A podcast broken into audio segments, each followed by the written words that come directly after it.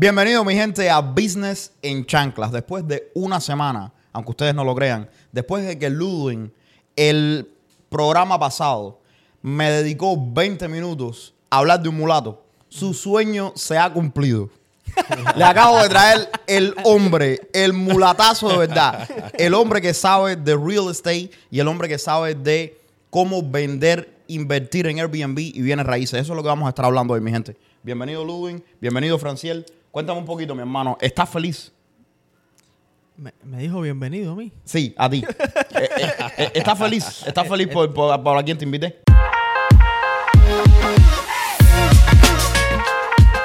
Estoy muy feliz de tener a, a Franciera aquí y ready para aprender de real estate. Perfecto, mi hermano. Es un, es un placer estar aquí con ustedes. Franciel, cuéntame un poquitico, mi hermano. Te voy- primero que todo, te voy a dar la bienvenida a Business Chanclas. Eh, como tú puedes ver, hoy andamos con el mejor flow. Y no quiero que te me, no quiero que me que dejes ningún detalle fuera. Y sobre todo, no dejes que Ludwig te interrumpa. ¿Cuál de las más bonitas? chévere, está difícil. eh, Pues yo fui para una. Esa me gustan. Ay, ay, ay, Pero yo fui para una escuela que los Tigers eran. eran ¿Sabes? Mira, lo- eso es lo que pasa Ah. cuando tú conoces, cuando tú haces la tarea antes del podcast. Tú sabes que el hombre, yo me sé la vida de ese hombre. Entonces, por eso que yo sabía lo que había que tener puesto ahí. Pero, ¿qué, te puedo- qué podemos esperar de ti? Anyway, gracias por estar aquí conmigo hoy. Pero muchas gracias a ti, Franciel. Eh, cuéntame un poquito acerca de ti, eh, Franciel. Cuéntame cómo te metiste en esto de, de real estate, cómo fue que te metiste en esto de Airbnb y sobre todo lo que todo el mundo quiere saber, Airbnb Investing. Cuéntame un poquito. Bueno, como le estaba diciendo a él anteriormente, yo empecé. Bueno, yo me crié. Yo nací en República Dominicana. ¿En qué parte? crié ¿En qué parte? En, en San Cristóbal. Tú Eso- sabes, eh, disculpa te interrumpa, cada vez que, cada vez que alguien me dice a mí, yo nací en República Dominicana, me dicen, yo nací en... Sa- Yo, ¿De dónde tú eres? Y me dicen, de Santo Domingo. No, no, Santo Domingo es la capital. Santo Ah, Domingo. so, yo- ok. pero Pero yo soy de San déjame, Cristóbal. déjame decirte, nosotros los cubanos son igual. A nosotros los cubanos pero nos preguntan, ¿de dónde tú eres de La Habana? Yo soy de Santa Clara, mi de hermano. Santa Clara. ¿Y cuántas veces tú dijiste que tú eras de La Habana? Nunca jamás en la vida. Cuando yo lo conocí era de La Habana, De La ahora de Habana. Santa Clara. Nunca jamás. So, discúlpame, Francis, continúa. So, en DR. No, tranquilo. Yo, ¿Y hace cuánto tiempo estás aquí? Yo vine a los seis años, me mudé para, wow. para, para Brooklyn, Nueva York, allá crecí. Eh, Los ¿sabes? Tigres de Brooklyn. Fu- Fui a la, a la uni- Sí, no, en serio, la, la universidad mía era de los Tigres. Los Tigres de Sí, Brooklyn, sí. literal. Nada, y cuando, ¿sabes? Me crié allá, fui a la escuela, fui a la, la universidad, pero ya luego cuando se me, se me acabó el, ¿sabes? el tiempo de la universidad, regresé a, eh, regresé a casa, trabaja- trabajé construcción un tiempo con mi hermano, cuatro años, y ahí fue que fui conociendo un poco co- sobre in- invertir en Trabajaste bienes construcción raíces. cuatro años. Cuatro años, de- luego cuando salí de la universidad, de 20 a 24 años. Oh, wow. Wow. Tú sí le sabes a la pincha de verdad. Sí, sí, sí. Bueno, mira, no me, no me fue tan bien en el, en el tema de aprendizaje en la construcción, como que no, no No era lo tuyo, no era lo tuyo. Lo mío, tuyo no mío. vestido traje, tú sabes. Eh, a lo mío también. ¿Qué estudiaste en la universidad? Yo, yo era pelotero en la universidad. so yo lo que iba era, era A a, pasar pelota. la clase para jugar pelota. eh, Oh. eh, eh, cualquier cosita ahí. Liberal arts. Liberal arts. Era el medio. Tú sabes, mi hermano, que yo en pelota soy la némesis de todos los cubanos. Yo no bateo, no, yo no corro, yo no co yo no hago nada en pelota, brother. ¿Tú quieres ver a alguien malo en pelota? Yo, yo en pelota siempre fui, yo la- las posiciones que yo jugaba eran eh, masajista del equipo de mujeres. Eh, Sí, no, no, yo- cámbialo, cámbialo, cámbialo. yo era, yo siempre era, tú sabes, la gente ahí, vamos, ustedes si pueden, Cargando chicas. ánimo, ¿Tú me entiendes? ánimo. No, no, no, no. Nunca cargaste. Nunca ganaste. No, no, Rolando tiene buena, buena energía para ser mascota de, de, de equipo. Mascota. ¿De dónde tú crees? Oye, ¿de dónde tú crees que nació? bailar tampoco, ¿De dónde tú crees que nació esto? Esto- esta idea está basada en, en mi infancia, pero no- que ustedes no están listos para esta Lo conversación. tenemos que dejar en crédito porque el hombre tiene dos patas izquierdas. Para mascota tampoco. Tiene- sí, ay, sí, sí, sí. Ok, el hombre era pelotero. El hombre, y pero de pelotero a real estate hay tremendo. Claro, claro. Pero So, lo, que, lo, cuéntame, que, cuéntame. lo que me introdujo fue el trabajo de la construcción. Y luego que yo me lesioné, dejé de jugar pelota, ya no me estaba como de- mi vida entera jugando ese deporte. Ese era mi sueño realmente. Claro. So, cuando llegué a la realidad que tenía que encontrar un trabajo, mi hermano me consiguió un trabajo en la construcción porque él era supervisor.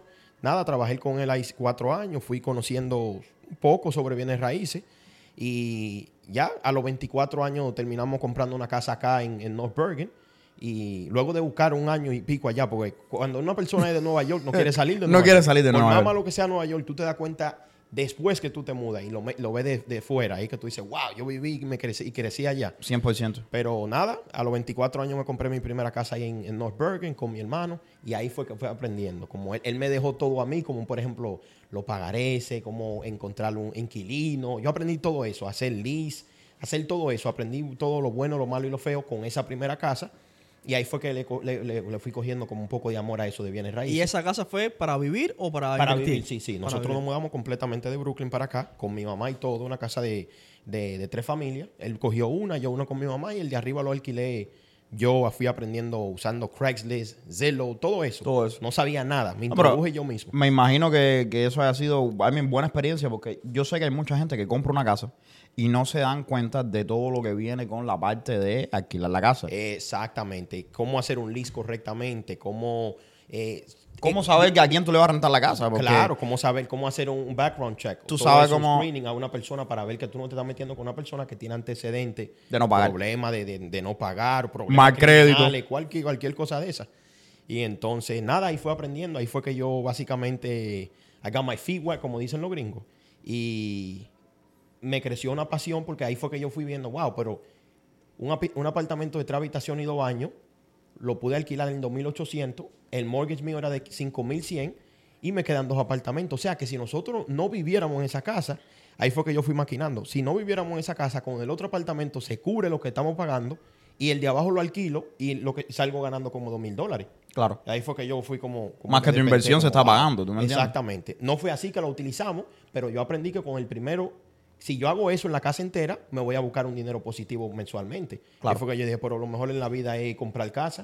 Ahí fue que eso despertó en mí. Luego en el 2020 compré mi segunda casa en West New York.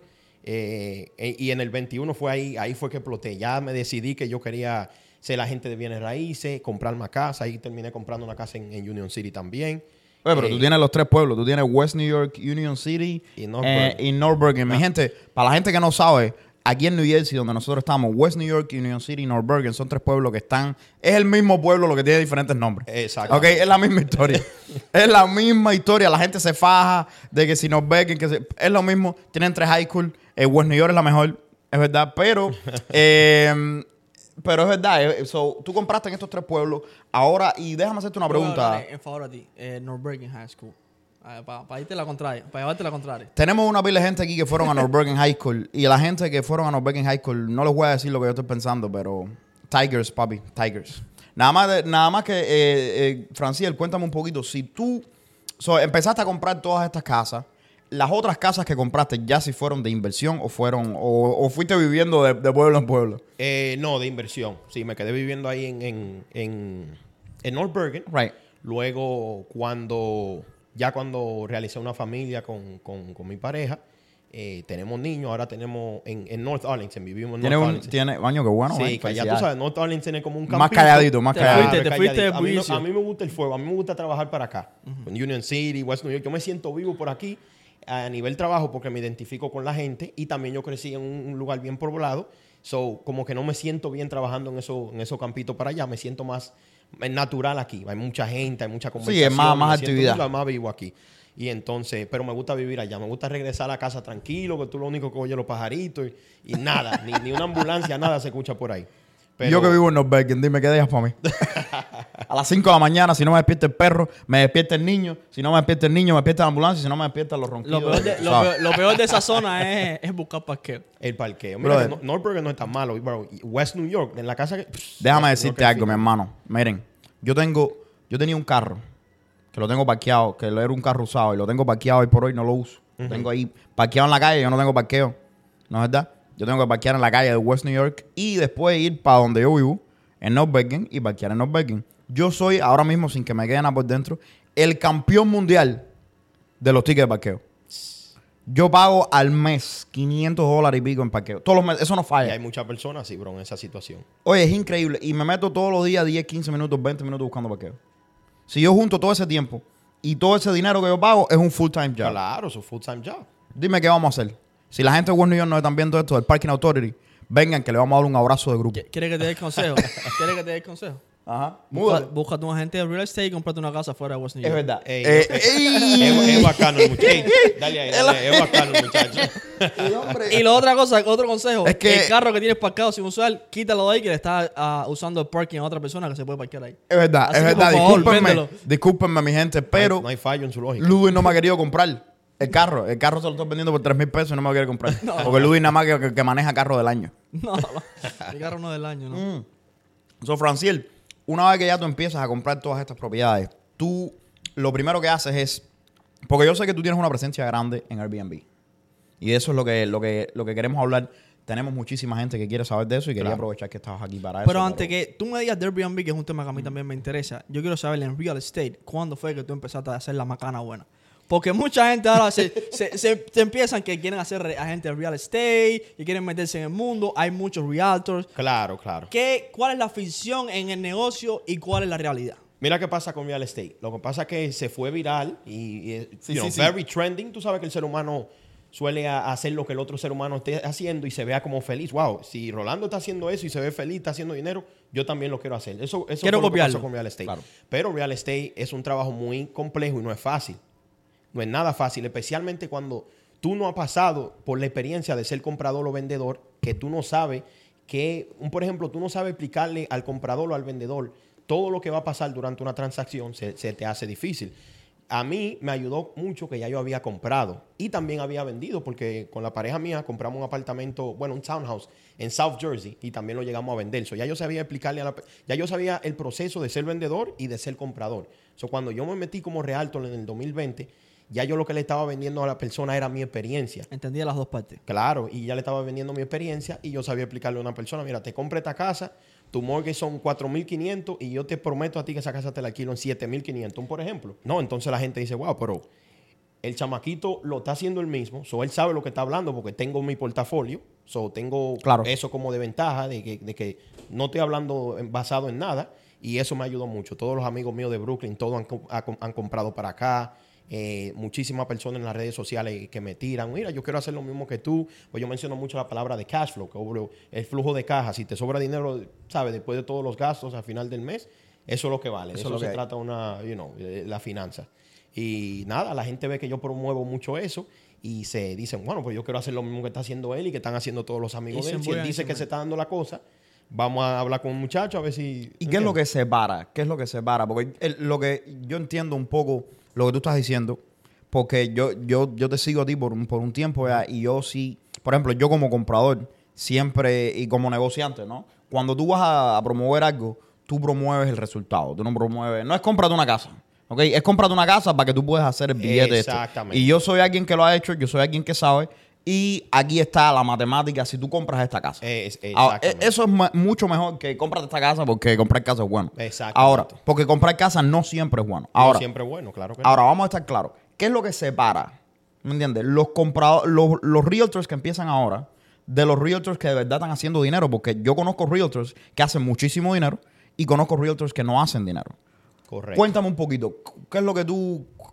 Y cuando tú empiezas, háblame un poco, vamos a hablar de números. Cuando tú empiezas el primer año el como 2020. realtor, en el 2020, un ejemplo, ¿cuánto dinero un realtor normal hace en su primer año? En su ¿Tú me entiendes? Dependiendo la calidad de- del- del realtor, puede hacer, ¿sabe? Yo imagino que el, el pro- el promedio, el, el averaje a nivel del país, algunos 70 mil dólares. Pero si tú eres un buen realtor, puede hacer 250, 300, pues hay mucho dinero.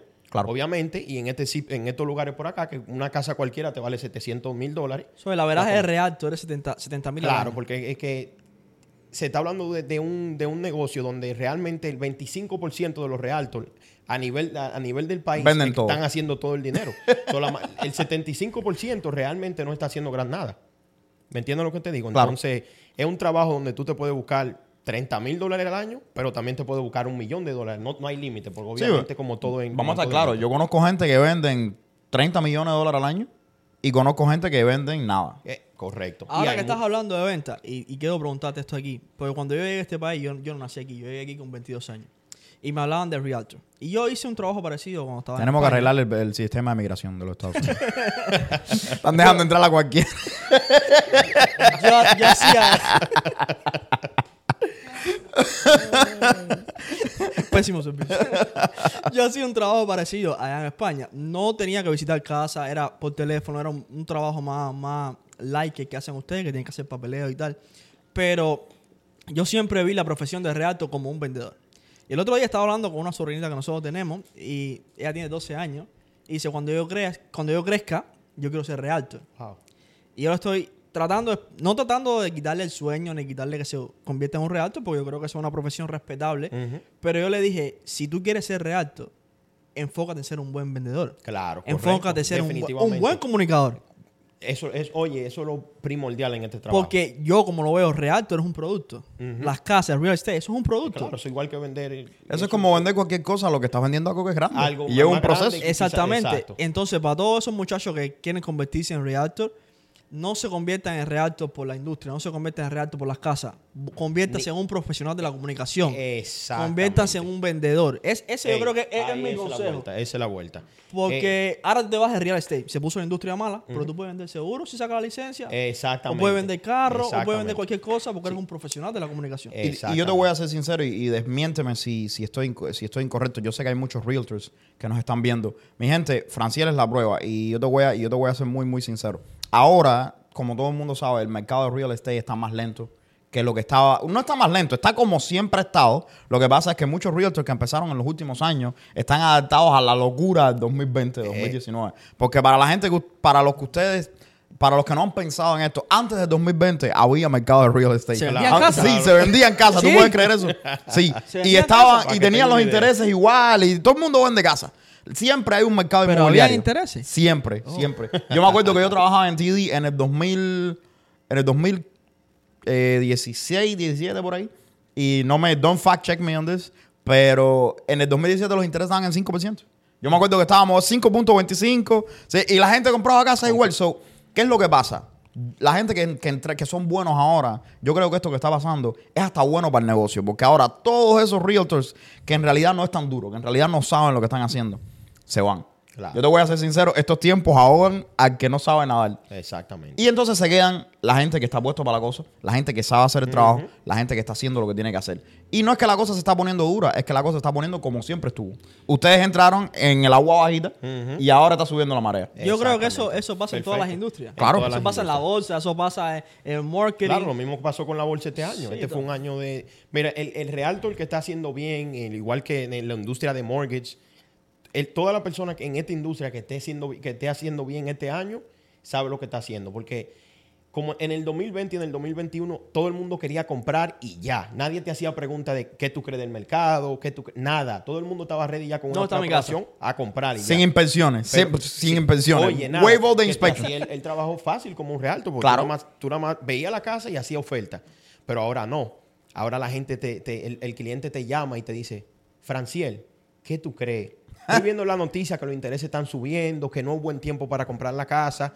Pero el, el cliente te está poniendo en una situación donde ahora tú tienes que ser un, básicamente darle terapia. ¿Qué tú crees? ¿Cuál es tu opinión? Y tienes que ser sincero, porque al final de la jornada nosotros estamos aquí por la comisión, pero realmente nosotros estamos aquí para darle un servicio a un cliente, educarlo de manera correcta, que eso es algo que a mí me favorece, porque yo siempre educo al cliente y le digo, mira, esa casa no te conviene. Yo no estoy, aunque es una casa que valga 900, si yo creo que la de 650 le conviene más, yo le vendo la de 650. ¿Me Bro, entiendes? es que, es que al final del día es duro ser, ser un realtor, meter a la gente. Yo he visto cada, cada historia con los realtors en internet. Meter a la gente en tremendos problemas y después tener a toda esa gente atrás de ti Ah, porque ah, vamos a estar claros, vamos a estar claros. Yo he visto, yo vi los otros días, yo estaba viendo a una muchacha amiga de nosotros que eh, el problema fue que ella compró una casa y tú sabes que se hace el final walkthrough al final para revisar la propiedad y había uno, un fridge adentro de la propiedad y entonces ella estaba, tú sabes, ella quería hacer el final walkthrough y el realtor le dijo, mira, no te preocupes, no vamos a hacer el final walkthrough, ah, todo eso está bien, todo está ready. Eso no se And hace. guess what? Cuando removieron el fridge, Ah. el piso completo bajo el fridge estaba todo desbaratado, eso costaba como 20 mil dólares. Ya tú sabes. Y a esa hora te llevó el que te trajo, ya, Te todo, el ya todo está ready. El cliente, tú- si tú le dijiste al cliente que no haga el final walkthrough, el cliente hasta te puede demandar como, como No, no, eso es lo que está pasando ahora mismo. bro. Esa persona está demandando al realtor, pero lo de menos es, vamos a decir que te demandan y te quitan la licencia. Ok, no es eso, brother. El daño el daño que esa mujer, porque ni más ni menos, esta persona que le hicieron eso, es una persona que tiene como medio millón de followers en TikTok. Oh, wow. Pa- pa- si- fíjate si lo que es tener mala suerte. Entonces esa mujer, yo creo que a ella la seguían medio millón. Ahora, con toda la novela que ha hecho, la sigue un millón ahora. Ya tú Y entonces Y todo un el millón mundo de sabe gente que no va a comprar tienes que mudarte para otro estado. Tienes que irte, tú sabes para dónde puedes ir, a dónde casa, para dónde están los Amish, que no tienen TikTok. sí, sí. ¿Tú me entiendes? Entonces, es duro. Es duro eso. Hay que siempre, tú sabes, hay una. Yo me imagino, en todo lo que es de venta, siempre hay un poquito de. eh, de ¿Cómo se llama? De ética. Uno tiene que tener ética a la hora de vender. Pero lo de los realtors, me, me gusta esto de, de hablar de, acerca del tema de los realtors, porque yo he visto cada locura que para qué. Y es bueno tenerla, tú sabes, gente que, que sepa lo que está haciendo aquí. Pero, Franciel, vamos a hablar de Airbnb. Ya. Porque yo quiero, yo quiero hablar Es- de Airbnb. Pero antes de interesa. espérate, espérate, espérate. Yo quiero, yo quiero. Pero él me dijo a mí, todo el que venga aquí, vamos a ponerlo en la silla roja. Vamos a ponerlo en el spa caliente. Dale, dale. Tú no le has hecho le- la pregunta del spa Eso viene caliente. después. Ah, Eso pues. viene después. Pero no vale, la, la real estate y después le hacemos la del Airbnb. Ok, vamos allá. ¿Cuánta So, macana hizo en el 2020? Eso es lo que quiero saber yo. Franciel, ¿cuántos millones hiciste en el 2020? ¿Cuánto vendí en el 2020? ¿Cuánto vendiste en el Bueno, 2020? que el 2020 recuerda que yo empecé tarde. El 21 sería la pregunta para mí. El Ok. 21. Queremos Ese fue saber el año de- más duro. Pero yo quiero saber el, El año 2020 más- yo, también. yo he hecho mejor en este año, el 22 que el- y el 21 yo rompí. Pero este año yo he hecho mejor que el 2021. Pero el primero que empezaste, ¿cuánto hiciste? Mi primer año fue el 2021. Mi primer año El completo, primer año, sí, sí, ok, ok, completo. Porque ok. el 2020 teníamos la pandemia. Yo no pude coger el examen hasta julio. Y luego yo me inscribí ya básicamente en septiembre. Eso no cuenta. Claro. Entonces, el 21. ¿Cuánto fue el número? ¿Cuántos millones yo vendí en, en- en- No, no, no. ¿Cuánto te llevaste al bolsillo? en- entre en comisión, entre comisión de real estate y obviamente yo tengo una cuanta casa y me No, trae- real estate, real estate. Real estate. Real- Después vamos por Airbnb. de real estate, como 220. Escucha, 220 mil al año. Sí, sí, sí. Wow. Oye, En el 2021. Ya, Está- apágame eso que no vamos a vender Sí. real estate. Franciel, mañana la- me voy a sacar la licencia. Vamos a vender la compañía, vamos a sacar la licencia. Oye, mañana me voy a sacar la licencia. Túmbame todo eso. 250 mil dólares. Do- Wow. 220, 220 Wow. en el 2021. en el 220 Good job, brother. Good job. That's job good limpio job. para tu Ah, esa es la comisión. Esa es la comisión. que- No, hay que pagarle al tío Sam, papi. Claro, hay que pagarle Hay que al pagarle tío al tío Sam. Sam. ¿Qué tú crees que es esto? ¿Pagaste tal de eso? Claro, Oye, dile en cámara. Oye, sí pagué. claro, güey. Tío Sam, búscalo que yo no creo que pague tal. Oye, that's awesome, brother. Mira, yo me alegro Congratulations. Eso Thank es muy... Ahí es donde, mi gente, esa es la crema comparado con... Yo entiendo que hay mucha gente de afuera. No quiero, no quiero que se me malinterprete como que le estoy echando tierra a los realtors nuevos. Mi gente, aquí todo el mundo fue nuevo. Aquí todo el mundo está aprendiendo. Aquí todo el mundo tiene, tú sabes, chance de cometer errores. Pero para eso es que tú estás viendo este podcast. Tú eres más inteligente que la otra gente. Ya tú nos sigues a nosotros. Ya tú puedes ver el podcast, ya tú puedes contactar a Franciel después de este podcast, que yo estoy seguro que cualquier pregunta que tú tengas, va a estar encantado de responderla. Pero además de eso, si tú quieres comprar casa con un tipo que sabe de verdad, yo después, tú me llamas y yo te mando al hombre. No, di, di tus redes sociales donde te pueden... eh, donde We're gonna pueden- tag him. Claro, So, claro, claro. Todo el mundo que quiera seguirlo, eh, en, la, en la descripción del video van a estar los enlaces de Franciel, cómo contactarlo, cómo hacer todo esto, porque eh, vamos a hablar de Airbnb, que es lo que, que es lo que, que es lo que íbamos a hablar ahora, pero si usted quiere comprarse una casita, no es tarde. Eh, Franciel es el hombre para ti. Así que háblame, muchachón. Airbnb. Dale, quiero, quiero hablar de Airbnb porque a mí me gustan los Airbnb. Yo me voy para España ahora en, en enero y me voy a quedar en un Airbnb, eso, brother. ha eso ha transformado al mundo. Eso igual que Airbnb es igual que Uber. Eso ha transformado al mundo Sí, porque sí. te da la facilidad tanto al, al, al- al que necesita el servicio como al que está dando el servicio. Te da la, la- la- te ha cambiado el mundo, brother. Porque No, y, y ha crecido ahora en este año, después de la pandemia. ¿Qué, qué pasó en la pandemia con Airbnb, brother? Eh, bueno, la pandemia en Airbnb- hizo un boom porque ahora la persona, la persona, la gente se dieron, bueno, los trabajos cambiaron, toda la industria de eso de, de Zoom y todas esas cosas. So, había muchas personas que decían, bueno, vamos a coger un Airbnb para Upstate New York o un, un tavern, una cosa de esa botado por ahí. Y, ¿sabes? Vamos a trabajar, vamos a durar dos semanas ahí para botar el golpe, para hacer algo diferente. Y obvio, eh, Airbnb fue un boom en, en la pandemia por, eh, en el sentido de que, ok, vamos a estar en una casa tranquilo, en familia, no tenemos que estar en, en la calle asociándonos con más personas Claro. por la pandemia. O en un hotel lleno de gente. Exactamente, no, pero Airbnb Aunque- y todo, todo, ah. lo que, todo lo que esos short term rentals han crecido porque es que le dan la facilidad a la persona.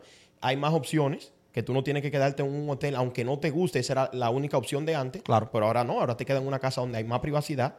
Eh, obvio, tiene más responsabilidades porque no, no, nadie te está llevando un breakfast o una, una cosita así, pero tiene más privacidad. No tiene que ver a nadie. No, y- ya. Sí, te ofrecen la servicio Oh, sí, hay algunos que ofrecen, correcto.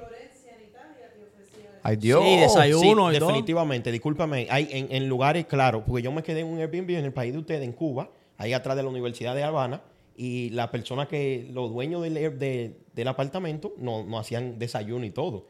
Aquí, Bien. rea- Y realmente... yo vivía ahí y no tenía desayuno. Che, un, sal- Increíble eso, man. Un, ¿En qué Airbnb fue que me quedé yo? un, un saludito para la gente de La Habana. ¿En qué Airbnb fue que me quedé yo que no había ni desayuno ni Los comida? cubanos no tienen desayuno. Pero para los Airbnb hay desayuno. para que tú veas. Brother, pero déjame hacerte una pregunta, déjame hacerte una pregunta porque tengo un millón de preguntas, pero Airbnb, yo sé que, por ejemplo, yo mismo, yo nunca me había quedado en Airbnb eh, hasta hace poco tiempo que fui, yo creo que la primera vez que yo me quedé en un Airbnb fue en la Florida, cuando fuimos a la Florida, ¿te acuerdas? Nunca te quedes en un Airbnb con un solo baño cuando Ludwig está ahí, jamás, ¿ok? Es el peor Escucha. error. Yo con Ludwig, si me voy de vacaciones con Ludwig, tiene que tener dos baños. Nah. El hombre, yo no sé qué es lo que hace en el baño, pero es, eh, yo sé que no puede ser, tiene que ser sentarse porque él no se demora tanto. so, no sé qué es lo que está haciendo en el baño. Yo contesto los emails. No voy a decir la mala palabra. En el toilet. Entonces, yo me iba, tocaba el baño. Ludwig, ya, ya tú todavía estás ahí. Sí, es que necesito concentrarme. Es que yo tengo una cosa. Yo cuando voy a hacer mi número 2, no me pueden hablar. no te puedes... Porque me en- desconcentro. En, en tu mundo. Esa gente que, y ni el número uno, esa gente que entra a los baños en las discotecas y se ponen a hablar ahí, yo no puedo. A mí yo entro a lo mío y le, no da me miedo, le da miedo escénico. No, a mí no me hables porque yo tengo que concentrarme en lo mío. Si tú me Claro, hablas, yo me pongo a, a prestarte atención y no me puedo concentrar. So, eh, eh, volviendo a las cosas que realmente importan. Eh, cuando, nos- cuando yo fui a la, a la Florida, ¿no? Al Airbnb de la Florida, yo estaba, eh, tú sabes, a mí me encantó. Tenía piscina, teníamos un- una pila de cuartos, estaba super nice, estaba limpio, todo. Y fue la primera experiencia que yo tuve. Después fui a Italia, hicimos dos Airbnb, súper buenos. Ahora fui, vamos a ir a España, vamos a hacer Airbnb también. So, ha cambiado la experiencia completa porque, don't get me wrong, a mí me gustan los hoteles en el sentido de que sí, te cambian la sábana, te hacen, pero, brother, la privacidad que tú tienes. Ahí y está. que al final nadie te jode. Los hoteles tienen 20 reglas, te topas con, en el pasillo con extraños. Muchas veces la gente de al lado tiene es bulla a las 5 de la mañana, hay ruido, eh, tienen una pila de... Es malo, es Claro, malo. No, y déjame decirte algo, especialmente los hoteles en Europa, Ah. ya están cambiando por Airbnb. Pero es que es, es igual, mira, es igual que la industria de Uber. Cuando en Nueva York empezó eso de Uber con los taxis amarillos, que el board de los taxis amarillos estaba quejándose con el Estado y con... y hubo una guerra en la corte Sí. entre los Uber y no, lo, no, no, su- No, no se pudieron... es que no hay manera de parar el progreso, No, bro. no hay manera de Yo parar el progreso. en, en, en las ocasiones estuve en España, me pasé un tiempo en España y en el último Airbnb que estuve era un hotel. Era una habitación de un hotel que la compró alguien también. y la está haciendo Airbnb. Lo están adaptando. Mira lo que pasa también con Airbnb en zonas como por acá.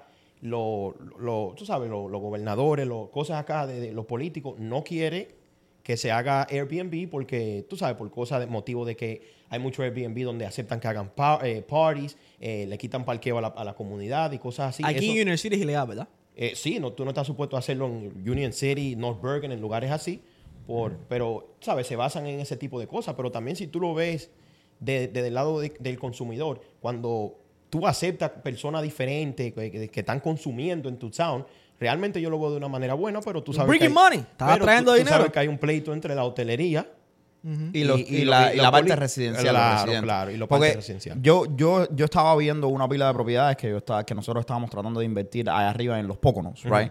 Y lo que te das cuenta es eso mismo. Hay mucho. En los Póconos, si tú quieres tener acceso, para la gente que no sabe qué cosas son los Póconos, primero, los Póconos es una parte montañosa de, de Pensilvania.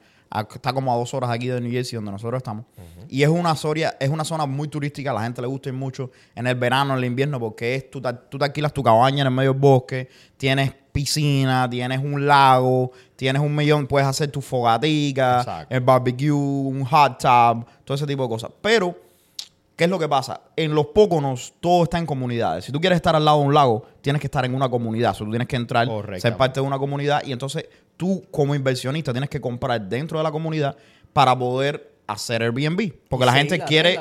Exacto. Porque la gente quiere el... Tú sabes, quiere el lago. O sea, para tú poder estar conectado a un lago, tienes que estar adentro de una comunidad. Correcto. Ahora, hay comunidades que se han virado para atrás y le han dicho a todo el mundo, no puedes hacer Airbnb. no puede, sí.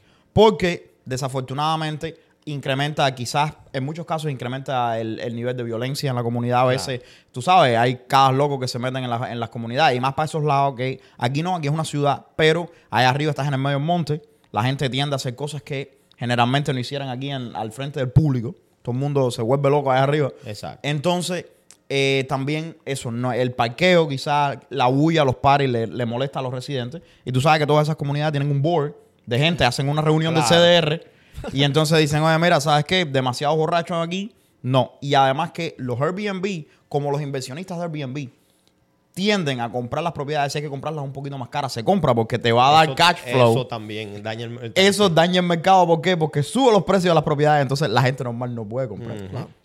Pero por el otro lado de la moneda, estás trayendo más dinero a donde a la comunidad, porque vamos a estar claros ahora, las comunidades de West New de las comunidades de, de Poconos que no permiten Airbnb, que permiten Airbnb, perdón, se adaptaron. Te dijeron, ok, si tú quieres hacer Airbnb, aquí lo puedes hacer. Entonces, ¿qué es lo que pasa? Ahora más gente compra dentro de esa comunidad. La gente que ya tiene casas dentro de esa comunidad, las casas le suben de valor. Sí. Y además de eso, ellos te cobran, por supuesto. Por cada Airbnb, por cada rental, la comunidad te cobra 50 dólares. Tú sabes, y al Airbnb no le molesta pagar eso porque al final tú haces tu, tú haces tu lo- dinero eso- igual. Eso es lo correcto. Pero es así. Vamos a preguntar al experto, ¿qué tú recomiendas en este caso a las comunidades? En ese, definitivamente, que, que cobren, que le cobren un, por ejemplo, que hagan que la persona saque un permiso, que tenga que pagar un, un- un- una, un, ¿sabe? una mensualidad o un pago anualmente para que te permitan hacer Airbnb, porque ahí gana la comunidad, ganan lo, lo ¿sabes? De- Es, es- un, es un, es un, you know, it's a win-win situation para, para, para la comunidad, para,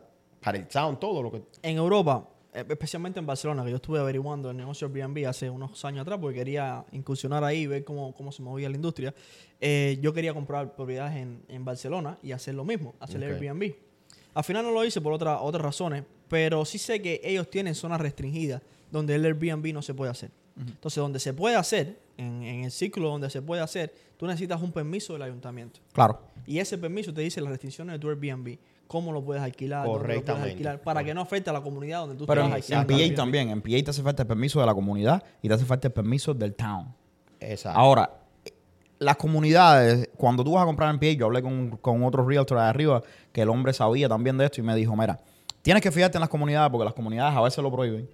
Pero hay towns, hay, por ejemplo, counties completos que se han virado para atrás. El gobierno ha dicho, no importa lo que diga la comunidad, no hay Airbnb. Entonces, por eso es lo que yo le estaba hablando a Franciel, que es bueno a la hora de comprar Airbnb, tú sabes, que tú compres Airbnb, pero no solamente porque vas a comprar, porque vas a hacer Airbnb y meterte en cualquier propiedad. Claro. Tú tienes que asegurarte de que los números de tu propiedad den, para como nosotros decimos los cubanos, si cualquier volada, Claro. tú puedes virarte para atrás y rentar normal. Exacto. ¿Tú me entiendes? Pero, pero eso, mira, eso es lo más importante. Cuando tú compras una casa pensando primordialmente en que tú puedes hacer Airbnb y le va a ganar, un por ejemplo, un apartamento que se pueda alquilar normal a unos residentes normal en dos mil dólares. En Airbnb tú le puedes sacar 3.500, eh, dependiendo de la comunidad que tan cerca esté de, de, de parques, de atracciones, de ciudades como Nueva York. Si le puedes sacar 4.000 dólares y te puede quedar como con ganancia, vamos a suponer, de, de 1.500. Un, por ejemplo, si lo alquila, si lo alquila, si lo podría alquilar en 2.000 a una persona regular y, lo, y en Airbnb tú puedes sacarle 4.000, pero tienes que sacarle un, por ejemplo, 700 de, de- en, lavade- en, en la lavadera Sí, de- de la limpieza. ropa, en limpieza, en, en- en mantenimiento y todo eso. Pero te está ganando 1.200 por encima de que si lo hubiese alquilado regular. Pero es muy importante lo que él está mencionando, porque si, si no está lo de Airbnb, si eso se va de, de- por ejemplo, de aquí a un año, si acaba lo de Airbnb, es ilegal en todos los lugares, tú tienes que saber que tú lo puedes alquilar en 2.000 dólares, un por ejemplo, Y todavía tienes y tu todavía propiedad. tiene tu propiedad y está ganando. Tienes que saber que, que si no se da lo de Airbnb, eh, el cash flow y todo lo, lo que tiene que ver con la propiedad todavía tiene sentido. ¿Y qué tal la gente que renta los apartamentos y los alquila por Airbnb? Eso se Bueno, llama. eso es súper eso, popular. súper- eso se llama. Eso yo, eso es. Yo estaba leyendo esto. Y eso se llama Airbnb, uh, Airbnb Arbitrage. Arbitrage, yeah. Brother, eso es increíble lo grande que se ha vuelto eso. Además, y voy a preguntarte de esto, hay gente, hay comunidades, ¿no es verdad? Que dicen, ok, no, no podemos hacer, no puedes hacer short-term rentals. No puedes, lo siento. Pum. Y short-term rentals es algo que es alquilar por menos de 30 días. Exacto. O sea, hay gente que se viran para atrás y dicen, ok, el Airbnb mío, yo lo alquilo nada más, mínimo 30 días. Y resulta ser que hay un millón de gente de afuera, nurses, eh, doctores, eh, no sé quién, una pila de gente que te rentan las cosas por más de 30 días. Por es increíble 30 eso. días. Y ahí no está en lo ilegal porque te están diciendo menos de 30 días. ¿Tú estás No, bien? Tú estás bien. Porque recuérdate, después de 29 días, una persona que tú le des alojamiento, lo que sea en tu casa, legalmente está protegido por la ley que se puede quedar en tu casa. Por eso es que hay muchas personas que alquilan Airbnb por menos de 30 días, porque si tú, si tú estás en mi casa por 29 días o menos, o 30 29 días o menos, yo te puedo sacar de mi casa sin Sí, porque es short term. Es short term, sin ninguna autoridad, sin ninguna ayuda. Pero si te queda 30 días o más, tú te puedes quedar en mi casa legalmente. Luis, quiero- no hace falta quedarme en tu casa un rato. No, no, eso, eso no es viable, no, no. Yo te quiero hacer una pregunta, porque tú tienes lo- lo- las dos partes, la parte del inversionista que tienes con Airbnb, que ahora te vamos a poner en la silla caliente también, y tienes la parte de real estate. Por ejemplo, a- aquí lo- la gente que nos está viendo, vamos a decir que alguien de, lo- de las personas que nos ven, de los seguidores que tenemos, tiene 20 mil dólares y quiere incursionar en el mundo del real estate. Quiere eh, hacer Airbnb, quiere eh, comprar una casa y rentarla. ¿Cuál es tu consejo? Porque yo creo que hay mucha gente afuera en esa situación que no tienen mucho capital, pero sí tienen 10 mil, 15 mil, 20 mil dólares y quieren hacer algo. Quieren, como tú, empezar a, a invertir en su primera propiedad. Bueno, perfecto, porque cuando yo empecé con mi primera propiedad usando el FHA, que obviamente ustedes saben lo que es el FHA, you know, el- el- el- una oportunidad que, que puede comprar con el... Con el Yo no con- sé mucho, el- pero aquí tenemos a Marisa, que es un... Perfecto. ¿Cómo se llama? No, eh, Un- Marisa, ¿qué cosa es FHA? Marisa se demora Marisa tres, del campo. tres business days en responder. Lo que estaba diciendo Franciel, FHA es un, eh, es un programa que tiene que estar, fina- está asegurado por el gobierno, que te permite comprar casa por primera vez. Eh, bueno, no necesariamente tiene que ser por primera vez, pero tienes que residir en la propiedad y puedes dar tan poquito como un 3.5% de down. So, puede, básicamente, FHA, tú puedes comprar una casa con tan solo 3.5% de down payment y tienes que vivir en la propiedad. Y no puedes, Por a 12 menos un meses. año, y no puedes haber comprado propiedades en el último año. Mi gente, ustedes no se han dado cuenta de algo. Aquí tenemos el team perfecto. Eh, Si tú quieres comprar una casa, hacer un investment y no tienes crédito, podemos llamar a Mr. Credit. correctamente. Ustedes saben. Y después te decidiste a comprar la casa, ya tienes el crédito, podemos llamar a Marisa. Y, el hombre que te va a buscar la propiedad, lo tenemos aquí sentado. Pero y después, si quieres... Espera, porque también hay que dar promoción a esta gente. La gana. y después, si quieres hacer Airbnb y promocionarte en las redes sociales, aquí tenemos una compañía de marketing digital que nos pueden Master llamar. Media, mi gente. Master Media. Company. Pero- Así que tenemos Perfecto. paquete completo. paquete completo. Pero déjame hacerte una pregunta porque tocamos un tema importante que yo sé que hay mucha gente que me pregunta. Ok, vamos a ir paso por paso. ¿Cómo empiezo en Airbnb? ¿Cuál es el primer paso para yo comenzar en Airbnb? Ok, pero Airbnb tiene dos, hay dos formas de mirarla. Tú puedes, ah, tú, por ejemplo, hay un apartamento en el mercado que te cobra dos mil dólares. Tú hablas con el dueño, mira, yo estoy interesado en, co- en- en alquilar tu apartamento. Si quieres te voy a dar 2.200. Sé que tú estás pidiendo 2.000. Si quieres te voy a dar 2.200 al mes sin problema, pero permíteme hacer subleasing. Solo vas a rentar. Primero Exacto. que todo, esto es renta. No estoy comprando el apartamento, estoy rentándolo. Exacto, alquilando el apartamento, pero tienes que pedirle permiso al propietario de que tú quieres hacer Airbnb o lo quieres alquilar a otra persona. Eso se llama subleasing. El, el dueño de la casa te está dando permiso para que tú también alquiles el apartamento. Pero la, el- la ventaja del, del dueño en ese caso, que el dueño nada más tiene que ver contigo. Tú le pagas sus 2.200 dólares. Sí, que es más de lo que estaba pidiendo eh, inicialmente. Y tú haces lo que tú quieras. Y, pero y pones el 2.200 apartamento tiene- lindo, No, porque generalmente exacto. tú pones el apartamento Y yo lindo. conozco dueños de propiedades que no quieren bregar con Airbnb. Claro. Que te dicen, mira, yo estoy retirado, yo no quiero bregar con eso. Esa otra cosa. Airbnb es básicamente un trabajo. So, si, si tú no tienes tiempo y no tienes una...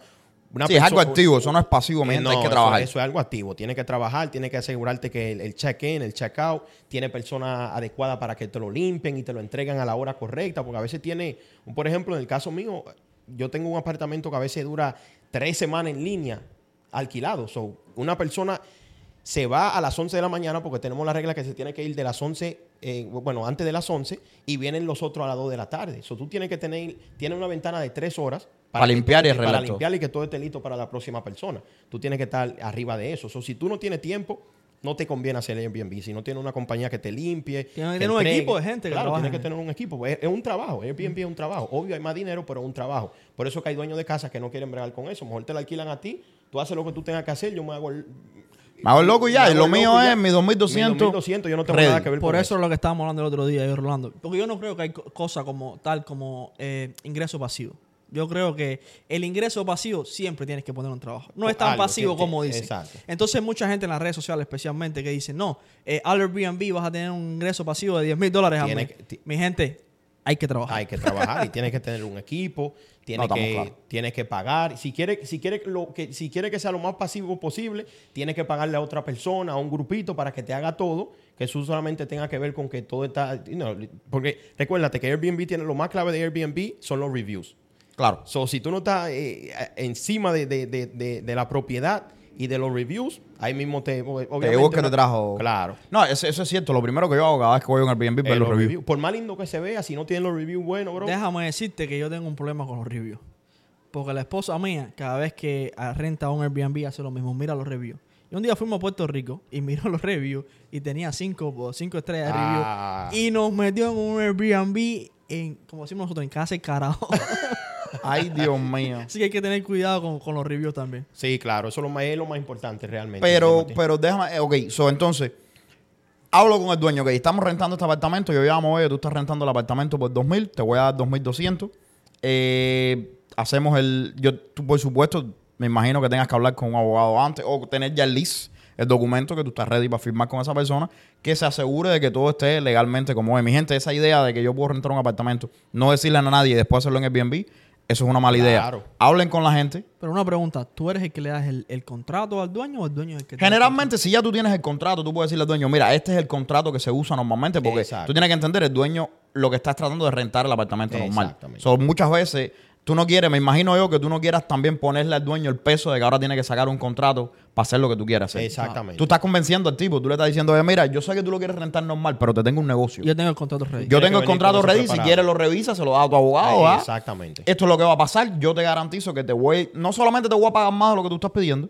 pero además de eso, yo soy un tipo buena paga, córreme el crédito, yo tengo buen crédito, yo tengo todo. Claro. Pero además de eso, yo te voy a coger y te voy a mejorar el apartamento porque la Tiene- gente ob- tiene que limpiar, tiene que ponerlo todo lindo. Y no te voy a cobrar por, por eso, yo te lo voy a mejorar nada más. Exacto. Pero además de todo eso, cualquier cosa que pase en el apartamento, yo soy responsable, responsable. igual que cualquier tenant, igual que cualquier inquilino. Y ya, ¿qué puede pasar? Un noise complaint, no sé qué, eso lo justifica. Cuando vienes a ver, el, el dueño dice, me están pagando más, me están mejorando el apartamento, van a estar arriba del apartamento, lo van a estar limpiando, lo van a estar eso, porque eso es otra cosa de Airbnb. Con un inquilino normal, cualquier loco se te mete en la casa y te desbarata la casa. Te desbarata Con Airbnb, si tú eres un hombre inteligente, no puedes desbaratar la casa porque ¿quién te va a rentar una Eh, casa? No, desbaratada? lo que pasa también en Airbnb que como los tenants o, o los, los que alquilan, los inquilinos, también tienen review. Claro. Si tú destruyes el apartamento, el, dueño te da un más review. Por y después nadie te acepta en cuando, Airbnb. cuando una persona, eh, un- por ejemplo, hace un, una, un request en, el- en uno de los apartamentos míos, yo de una vez chequeo reviews que, que han dicho lo- lo- lo- lo- Los anteriores. los anteriores. Y si es esa uno persona. malo, Si- tú no lo si veo aceptas. un review como medio raro, digo yo, No. no, este no va a venir para el mío, porque entonces ese tipo de cliente es más exigente que, que cualquier otro cliente y también suele darte un review malo por cualquier cosita que vea ahí. Puede ver un, un pelo que se te equivoque y deje un pelo en, en la, en la cama, por Ya. eso te da un mal review. Pues Entonces, ese tipo de clientes tú no lo tienes. No, porque Claro, te no, afecta. Y, y seguro que, y si son de los locos, me imagino que esos son más riesgos de que me desbarate, que me rompa algo, de que me. La gente hace cada cosa. Entonces, eso es algo que es win-win para todo el mundo. Buen para, para todo Una el mundo. pregunta, ¿cuántos apartamentos tienes de Airbnb? Eh, bueno, tengo tres ahora mismo. ¿Que son tuyos o los rentas No, míos, son míos, porque como gracias a Dios yo tengo la oportunidad de que tengo una cuanta casa, eh, trato de hacerlo en, en mi propia casa o, por ejemplo, porque Airbnb lo bueno es que se hace, se da en cualquier lugar, puede hacerlo en Cuba, en República Dominicana, en Florida. eh, pero lo más importante de Airbnb, aparte de los reviews, es que sea el tuyo sobresaliente, porque hay mucha competencia. En lugares especialmente como Florida. Eso Airbnb es súper grande en ese, en- ah, para allá. Entonces tú tienes que sobresalir porque todo el mundo está ofreciendo lo mismo. Claro. Tres habitaciones, dos baños, ok, va a encontrar un millón de esos. Pero ¿qué hace que el tuyo sobresalga comparado con los otros? Obviamente tiene a Disney, si está en Orlando, tiene a Disney, tiene al otro parque también, que siempre va a haber eh, demanda para quedarse en ese tipo de... No, me imagino que aquí cerca, aquí cerca sea grande, porque aquí cerca tiene New York. Nueva. York, tiene el MetLife Stadium para ver los juegos de fútbol, tiene American Dream, tiene Prudential Center. No, y acá ahora, y ahora viene el Mundial de Fútbol. Tiene el lo van a poner aquí, va a ser aquí en New Jersey ya tú también. sabes. En Newark, Airbnb ahora mismo, muchas personas no quieren comprar en Newark, pero yo, yo soy una persona que le digo mucho a la gente que compra en Newark por, por, por el motivo de que yo veo mucho proyecto grande, mucho dinero que le están inyectando a esa ciudad. Y esa es una ciudad bien importante porque Bueno, es una tiene ciudad puerto. grande. Es la ciudad, eh, esa no es la ciudad más grande de New Jersey. Sí, es la ciudad más grande de New Jersey. Tiene el Prudential Center, tiene un aeropuerto, tiene el path que te lleva para Nueva York. So, esas son cosas que la persona que viene para los Airbnb no le importa tanto la, La ciudad. ubicación, sino qué tan cerca queda su ubicación de, lo- de los lugares que ellos quieren ir. So, eso, lo, eso es bien importante también. No es que tú vives en la mejor área, sino que el área tuya tenga acceso para ellos ir a Nueva York, a los estadios, al aeropuerto. Eso es lo que más importa. Lo que tú tienes, el producto que tú tienes adentro y la ubicación. Entonces, a la hora de hacer Airbnb, lo primero que tú recomiendas es buscar la ubicación La correcta. ubicación perfecta. ¿Y por qué esa ubicación es perfecta? Como no en, en- en el, en el caso de, de tenerlo por acá o en Newark, tiene el Prudential Center, tú le escribes todo eso. Tiene el American Dream a una cuanta milla, tiene el MetLife Stadium, tiene... Sí, todo eso el- va en la descripción ahí. Claro, el Path Train a cuatro paradas de Nueva York. Todas esas son cosas que la gente anda buscando. Yo- Mayormente todo el que viene para esta parte de New Jersey, lo primordial es Nueva York. So, tú tienes que darle detalle de cómo se llega a Nueva York. Sí. Y luego tiene el MetLife Stadium, American Dream, ya esos vienen siendo como secundarios, pero Nueva Estas. York es lo que vende aquí, definitivamente. Todo el mundo quiere ir para la bomba. Exactamente. La 42, eh, la Estatua de Libertad. Tú todo sabes algo que me gana a mí el Airbnb cuando yo digo un Airbnb, que me tengan un paquete de todas las cosas específicas que hay que hacer en la ciudad. Correctamente. De todas las excursiones, de todo el transporte, los restaurantes buenos, todas esas ¿Tú recomendaciones. sabes lo que me gana a mí de un Airbnb? El baño, bro. Sí. El baño, yo soy... El baño es la, la parte favorita de la casa. Y después dice que soy yo el que me Es muevo. por eso que yo me frustré. Por eso que yo me frustré con Ludwig, porque no me dejaba estar en el No, baño, que era mi parte favorita. Si tú tienes un baño lindo y clean, así me gustan. A mí me gustan los baños blanquitos, así, lindo, lindo. Esos son los que me gustan a mí. Si tú tienes un baño bueno, 90% yo cojo el Airbnb tuyo. Eh, déjame hacerte una última una, una pregunta porque ya me están haciendo señas de que no hables más de Airbnb, que después Anelia quiere comprarse uno. Eh, déjame hacerte una preguntita aquí entre nosotros cuando tú empiezas en Airbnb, ¿no ¿verdad? Ya hablamos de, para, para terminar la idea, so, se renta la casa, se amuebla, pam, pam, pam, la pones en Airbnb. ¿Cuál es el proceso de ponerlo en Airbnb? Necesitas, eh, eso tú entras a la plataforma y lo pones, toma un Sí. tiempo, cuéntame. Bueno, después que tú tienes todo ya ready, tienes el apartamento así sea alquilado o sea tuyo, que tú hayas comprado una casa y lo, lo, lo amuebla y lo, lo acomoda para Airbnb, tienes que buscar un, foto, un, una- una- un profesional, un fotógrafo profesional para que te tire fotos sobresalientes. No lo hago con el celular. No ¿Eh? lo hago con el celular, por No, favor. no, no. Tienes que buscarte una persona profesional que te... te- ¿Cuánto más o menos cuesta un fotógrafo? eh, 250, 300 dólares por una foto de un apartamento. Ahora, si una casa bien grande, 400 dólares, que eso no es. Esa Sí, pero que- inversión vale la pena. Porque Claro. la foto lo- es lo que llama. Bueno, lo primero que llama la, la atención cuando tú ves un Airbnb es la foto. Luego de la foto, tú vas a checar los reviews. Claro. So, la foto es sumamente importante. Tú, una Sí, tú quieres todo ahí. Claro, una persona profesional que te tire fotos que sean sobresalientes. si es un apartamento, tiene que salir primero eh, la sala y la cocina, que la persona se va por ahí primero. Si es por habitación que lo estás haciendo, una habitación, tiene que meterle televisor y cosas así. Pero definitivamente lo, lo, lo- lo primero es una, una persona que tiene buena foto. Y luego el proceso de ponerlo en Airbnb es fácil. Eso ya es lo más fácil. Obvio la foto, las descripciones, qué tan cerca queda de los lugares. Una preguntita, eh, Franciel, que a mí siempre me ha llamado la atención. ¿Qué es preferible? ¿Qué prefieres tú? ¿Tener a alguien que te haga la limpieza? ¿Hacer la limpieza tú mismo? ¿Qué tú, qué tú recomiendas? Si yo estoy empezando, ¿es mejor empezar haciendo la limpieza yo? ¿Es mejor Claro, contratar si, a alguien? si está empezando ah, y no es un apartamento muy grande, tú y tu pareja o tú mismo, Ajá. definitivamente aprende tú primero para que tú sepas lo que tú quieres que la persona que te va a limpiar haga. Porque ya cuando tú lo haces tú mismo, tú vas viendo lo que le gusta a la persona, lo que no le gusta, tú vas mejorando el Airbnb, dejándole agüita a la persona. Yo le dejo vino a todo el mundo. Hay personas que aunque no se toman el vino, ese detalle dicen, wow. Claro. Sí, sí, me lo agradece, tiene un wine lo cooler". agradece. Eso es como cuando el hotel, como cuando el hotel te deja el bomboncito arriba de la cama. ¿tú? Aunque Tú- tú no tú lo no como todos los bombones. todos los bombones. Sí, esos son parte pero- de la pero atención. aunque no lo use, El niño, detalle mío, el niño mío de 6 años y los bombones no dejaron bombones. Yo con la boca llena. una, una pregunta. El, ¿Tú le dejas champú y jaboncito en el baño? Claro, todo. Yo le ¿Y la gente se lo roba? No, no, no. no. La, la gente lo deja. Pero mira, aunque esos detalles a veces sobresalen tanto que pasa algo malo y porque tú tienes unos detalles así, te dejan un review bueno Es como verdad. quiera. Y en el mensaje privado te dice, mira, eh, te- eh, una sugerencia. Mejora eh, esto. Mejora esto, pero un mensaje privado ya te dieron un review bueno. Pero eso porque tú tienes cositas que son sobresalientes que dicen... Ok, vi, un- vi una cucarachita ya, pero el, muchacho tiene vino, tiene champú Sí. bueno, aunque no lo utilice, pero el detalle. No, es que vale. aquí en, en, en New Jersey, New York, a cualquiera se le mete una cucaracha. Claro. Además, vamos a estar claros, vamos a estar claros. Yo fui, lo del, lo del champú es importante, yo fui a un Airbnb en Sorrento, Italia, y nos dejaron un pomito así de champú para tres. Y aquello había que, había aquello eran las montañas esas al lado de la costa, que aquello no había manera de ir a ningún lado a comprar nada. Yo nunca me he bañado con tan poco jabón en mi vida. Eso era la técnica 1, 2, 3 agua por la pared. Eso es increíble. Pero, Franciel, hablemos de la pregunta. ¿Cuánto yo puedo hacer? Vamos a suponer, yo voy a hacer Airbnb aquí en New Jersey, en Newark. Vamos a hablar de Newark y háblame de tu experiencia, de lo cuánto tú has hecho. En el primer año, cuéntame, ¿dónde, cuán- dónde que tú ves bille- el dinero de verdad cuando se empieza en Airbnb? Eh, bueno, definitivamente, como vuelvo a repetir, ubicación. Si te metes en un lugar como Newark, donde Newark sí tiene eh, la oportunidad de que tú puedes sacar permiso, que para mí es lo, ideal, que el, que el gobierno te, ponga a sacar permiso para que tú lo hagas legalmente. Eh, ya hablando de- de- del dinero que te puede buscar, si tienes un apartamento, un solo apartamento, vamos a suponer de una habitación, y tiene tus buenos reviews y va- más o menos lo tiene como en 120, 150 por noche, te puede buscar, realmente anualmente te puede buscar como 50 mil dólares Por Airbnb. por, por un apartamento de una habitación. Oh, wow. Que Damn. te- So, por habitación vendría siendo 50 mil dólares. claro, 40, Aquí, 50 mil aquí yo he visto, oye, Claro. Si tienes si tienes dos habitaciones, duplicarías ese número. Claro, yo tengo una, un, un estudio que en diciembre ya tiene, ya las reservaciones que tiene para diciembre va a ser 5 mil dólares. Y eso es un estudio, sin habitación, eso es, ya tú sabes. eso es un, un apartamento normal con su bañito. Sin, sin- No. eh, otra cosa que a mí no, en lugares así como esto, a mí no me gusta meterle estufa. Eh, Porque la, la persona que viene en lugares así no, No viene, cocina. no es como los Poconos, que la persona. En los Poconos hace sí hay que cocinar. ahí en la casa, hay que cocinar. Claro. Aquí no, aquí hay demasiada comida rápida, nadie viene a cocinar. So, no vale la pena meterle una estufa porque eso es un liability.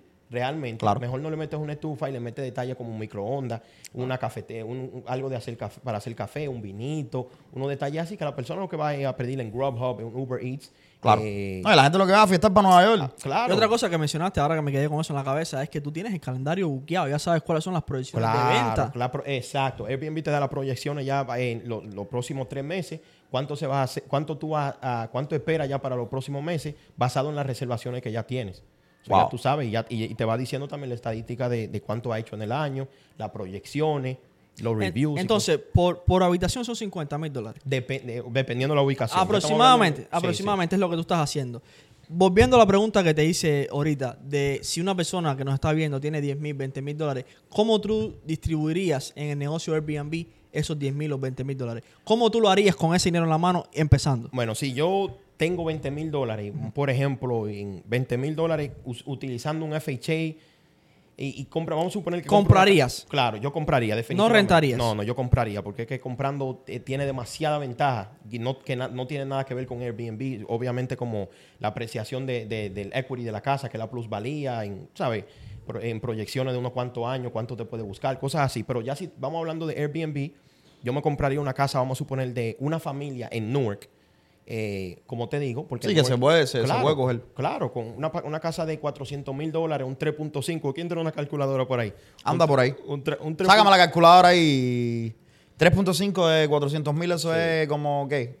15 mil. 20 mil dólares casi. Sí, casi. Casi 20 mil dólares. 18. Que algo. como Ah, tírale, 16 tírale 5 mil. 14. Oye, 14. Lo que te digo, tírale 3 mil pesos más, ya tiene los costos de cierre, que Claro. 2%. No, y, y más si le pide un, un concession al, al, al vendedor. Sí, que ahora estamos en esa época. le- claro, ya estamos Ahora sí estamos en esa de época. pedir un concession. Cuando viene a ver tú con 25 ¿Qué, mil qué es un una para que la gente te, te, te Un entienda? concession es cuando, un- por ejemplo, un dueño tiene una casa en 400, tú le ofreces 410, pero para que ellos te den esos 10 mil dólares para atrás en el día del cierre para cubrir los gastos del cierre de la casa. Así Que tú no es que salir idea. con- Tú como quiera le estás dando su 400, pero le estás pagando 410 porque el banco se lo va a prestar y luego el, el vendedor te va a dar los 10 mil para atrás en los gastos del cierre. Y So, si eso no tiene sale de 20, tu bolsillo. Sí, claro. Eso está en si el tiene- préstamo, en el, en si el tiene mortgage. 20, tú estás utilizando ahí 30. Tú te puedes comprar una casa de 450, 500 mil dólares con 30 mil dólares. Claro. Luego, ¿sabes? Va ahí arreglando tu casita y puedes ponerla en Airbnb. Sería lo correcto, sería comprar tu propia casa para que ya tú sepas que los gastos suyos mensual son 3.500 dólares del mortgage o cualquier cosa que vayas a gastar en Sí, la pero luz y en algo. hay, hay un problema. O yo lo, no un problema, sino una situación que tienes. Gastaste los 20 mil dólares que tenías para invertir. Y ahora, ¿cómo tú amuelas la casa? Muy bueno. Bueno, ahí ya después que tú cierras, ya tú puedes, si tiene, si todavía tienes rejuego con la tarjeta de crédito, eso es lo que la gente, eh, todo el que ha- hace algo en Airbnb es lo que le mete a la tarjeta de crédito. O sea, ya después que tú compras la casa, después del día del cierre, El mortgage company. Pues, desbócate. aquí hay un problema y, y hay que decirlo Vete a la gente. Hay que decirlo a la gente que puede ser que el Airbnb no te, no te dé resultados. Claro. Eh, primero, los primeros dos meses. Exactamente. y So- tú todavía tienes que pagar un mortgage de la casa. Como experto de crédito, aquí es lo que yo te voy, lo que yo te voy a, que- lo que yo te dijera. Se compra la casa, ¿no es verdad? Como yo lo hiciera trabajar fuera. Se compra la casa. Yo preferiría coger la concesión y entonces si puedo comprarme una casa en... Si tengo los 30 mil, quizá, con- quizá gastar 20 mil para tener un dinerito y poderlo meter. ¿Me entiendes? De todas maneras, no creo... Tú sabes, se puede, se puede con un buen realtor, tú te puedes buscar una casa que, que funcione. Y quizás usar ese dinero. Pero vamos a decir que no, vamos a decir que le metiste el machete completo, se te, te quedaste sin un peso. Si tú tienes un buen crédito, mi gente, hay una pila de lugares que hacen crédito de los muebles, tú sabes, tú vas con un buen crédito aquí a cualquier lado, tú sacas tus muebles, metes tu mano y no es tan mala la cosa. No te voy- hay riesgos, mi gente, es un, es un negocio. Riesgo, Todos los negocios tienen en sus riesgos, claro. pero al final del día esa sería la manera en que yo lo hiciera. ¿Tú me entiendes? De todas maneras, yo me imagino que los gastos de un Airbnb sean generalmente amueblarlo, ¿no? Claro, amueblarlo, una pinturita que sea sobresaliente. Y si estamos hablando de un cuarto, Bueno, pero en el caso ¿qué de, vas a ponerle? ¿Una cama? de la Eh, casa ¿Una tuya, bobería? pero en el caso de la casa tuya ya tienes que pagar un mortgage. No, sí, sí, sí, por supuesto. Pero lo mismo. No, pero si estás rentando, igual estás tiene que rentando, pagar la tienes que pagar renta. como quiera. Ah, también, también. So, ¿No me entiendes? de pagar, yo, I mean, si puedes comprar, yo compraría, porque al final del día, de pagarle renta a otra gente, pago yo. Me pago yo mismo. Ahora, vamos a estar claros, por supuesto, si tú tienes 10 mil pesos, que no te da para comprar una casa, estás en un estado, tú sabes, como un estado como este, que con 10 mil pesos va a ser complicado comprarse una casa en Newark, por ejemplo. Eh, tú puedes, dependiendo, la gente se compra un estudio, eh, again. Todo depende, mi gente, pero vamos a suponer que no puedes comprarte una casa. Si tú tienes 10 mil pesos, entonces ve y renta. Claro. Busca la renta. Oye, ¿cuánto te puede costar una renta de, de 1.500 dólares en Newark para eso? Eh, el mes de que tú empiezas, el otro mes de eso seguridad, vamos a decir que te metes 6 mil dólares. Te queda 4 mil pesos para amueblar un estudio. Está bien. no, y para jugar dos meses también. Claro, y para jugar dos meses y para tener, ¿tú me Eh, entiendes? Exactamente. Un Hay que buscar, ahí. como todo, mi gente, hay que buscar, hay que asegurarse que la mati- de que la matemática te dé. Pero más importante que todo, hay que estar al lado de los profesionales. Correcto. ¿Ok? Hay que estar al lado de los profesionales. De nuevo, les vamos a dejar el contacto de Franciel en el enlace en la biografía, porque él es el, mula, el, el mulato que le gusta. Y Franciel, te voy a explicar por qué eh, estamos hablando del mulato. Mira, el, la, la compañía, el sponsor de este programa es Cortaditos. Yo sé que a ti te encanta, que tú has estado ahí. Claro, claro. ¿Ok? Pero el café que le gusta a Ludwig es el mulato. ¿Me entiendes? Entonces nosotros estamos diciendo a él que a él le gusta un mulato por la mañana. Y entonces yo le dije, yo, le dije, pues te vas a salvar hoy, porque hoy te traigo a Franciel, al mulato del real estate. Ya le dije, ya, no, te puedo poner así en Instagram, mulato real estate. Pero, pero yo, yo le dije ya que tenían que cambiar eso por mulato para mulata, porque yo no puedo estar pidiendo todos los días por la mañana. Claro. ¿Qué pasa? Y mi gente también quería dejarles saber que otros sponsors que tenemos en el programa, eh, Master Media Company es la compañía que produce el, que produce el, el programa. Si usted tiene un negocio y quiere comenzar a promover su negocio, tienes que unirte a Master Media. Pero además de eso, tenemos, quiero también, no me puedo dejar afuera a NJCR University. Mi gente, pronto yo estoy curralando con Franciel, porque Franciel me va a hacer, eh, eh, yo quiero convencerlo, alarlo. Tengo que comprarle más café. Para que me haga un cursito de Airbnb Ah, yo pensé para que iba a ser NJCR, sponsor del podcast. NJCR University. No, no, no. Queremos un cursito. ¿Y tú sabes por qué? Porque hay mucha gente de afuera que quiere aprender. Hay mucha gente de verdad que, que está buscando cómo hacer un dinero. Mucha quiere- falta de información. Y pronto, si Dios quiere, en NJCR University vamos a tener un poco de información acerca de esto. NJCR es una plataforma donde puedes aprender acerca de negocios y puedes tener acceso a profesionales como Franciel pronto. Eh, así que nada, únete. Ya, me, ya, no, ya nos van a votar de aquí. Y yo creo, y yo creo que es válido decir, antes que nos vote, yo tengo dos cositas que decir. Una es que si tú tienes 10 mil, 20 mil, 15 mil dólares, antes de hacer cualquier inversión, únete a la universidad y infórmate. Es lo Cuesta mejor que 20 puedes pesos al mes, mi gente. Busca la información. Cuenta 20 pesos, te van a sobrar 15 mil para poder hacerlo de la casa con prometo. Y lo, lo- lo segundo que te quiero decir es, porque todos hablamos de lo bonito y de lo que funciona, pero yo quiero que tú me des las quejas de real estate. ¿Qué es lo que más tú odias de real gente estate? que Una está- sola cosa que tú odias. No, la gente que está jodiendo el negocio. La que, eh, paren de hacer eso. Porque todos los negocios tenemos la gente que lo hace bien y la gente que jode la industria. Claro. La gente de los camioneros es el que, el que baja los precios de los, de los camiones porque coge la carga barata. La gente de la industria igual. Así que, ¿qué es lo que hay en real estate? Que tú tienes esa denuncia de decir, mi gente, paren de hacer esto porque están jodiendo la industria. Bueno, ahora mismo, si yo pudiera hablar con los Feds, que son que lo, lo que Los tienen- federales. los federales, que tienen, los Federal Reserves, que son los que tienen el, el mandato básicamente de los intereses y esto y lo otro, obvio eso tiene ahora mismo, porque muchas personas ven demasiado noticia. Entonces, cuando ven noticia, la noticia te dice que no compre casa ahora porque los intereses están altos. Entonces, eso nos da más trabajo a nosotros, los realtos. Porque el cliente viene y me va a preguntar, Franciel, yo escuché en Telemundo, están, están diciendo que la cosa se está poniendo fea, que no compren porque los intereses, que el 2023 va a ser un invierno feo, bien frío. Entonces, la gente viene para donde mí. Entonces, ahora yo tengo que darle terapia a esa persona. Y mientras tanto, Ludwig comprando abajo el frío. Todo el mundo, no, no compre, no compre. Ludwig, dame cinco. Yo quiero cinco. De- de- definitivamente. Eso, algo que yo le diría a la persona es que trate de no ver tanta noticia porque la noticia siempre lo que quiere es asustar al cliente. En el 2020, 2021, decían, bueno, no compre casa porque eh, el mercado está muy loco ahora mismo. Todo el mundo está pagando 50, 40 mil, 70 mil por Sí, encima. las casas Entonces te decían que no compre por ese motivo. Ahora que no compre porque los intereses están muy altos. Entonces, realmente la noticia nunca te pone en una situación donde tú quieres comprar. Ellos lo que te asustan.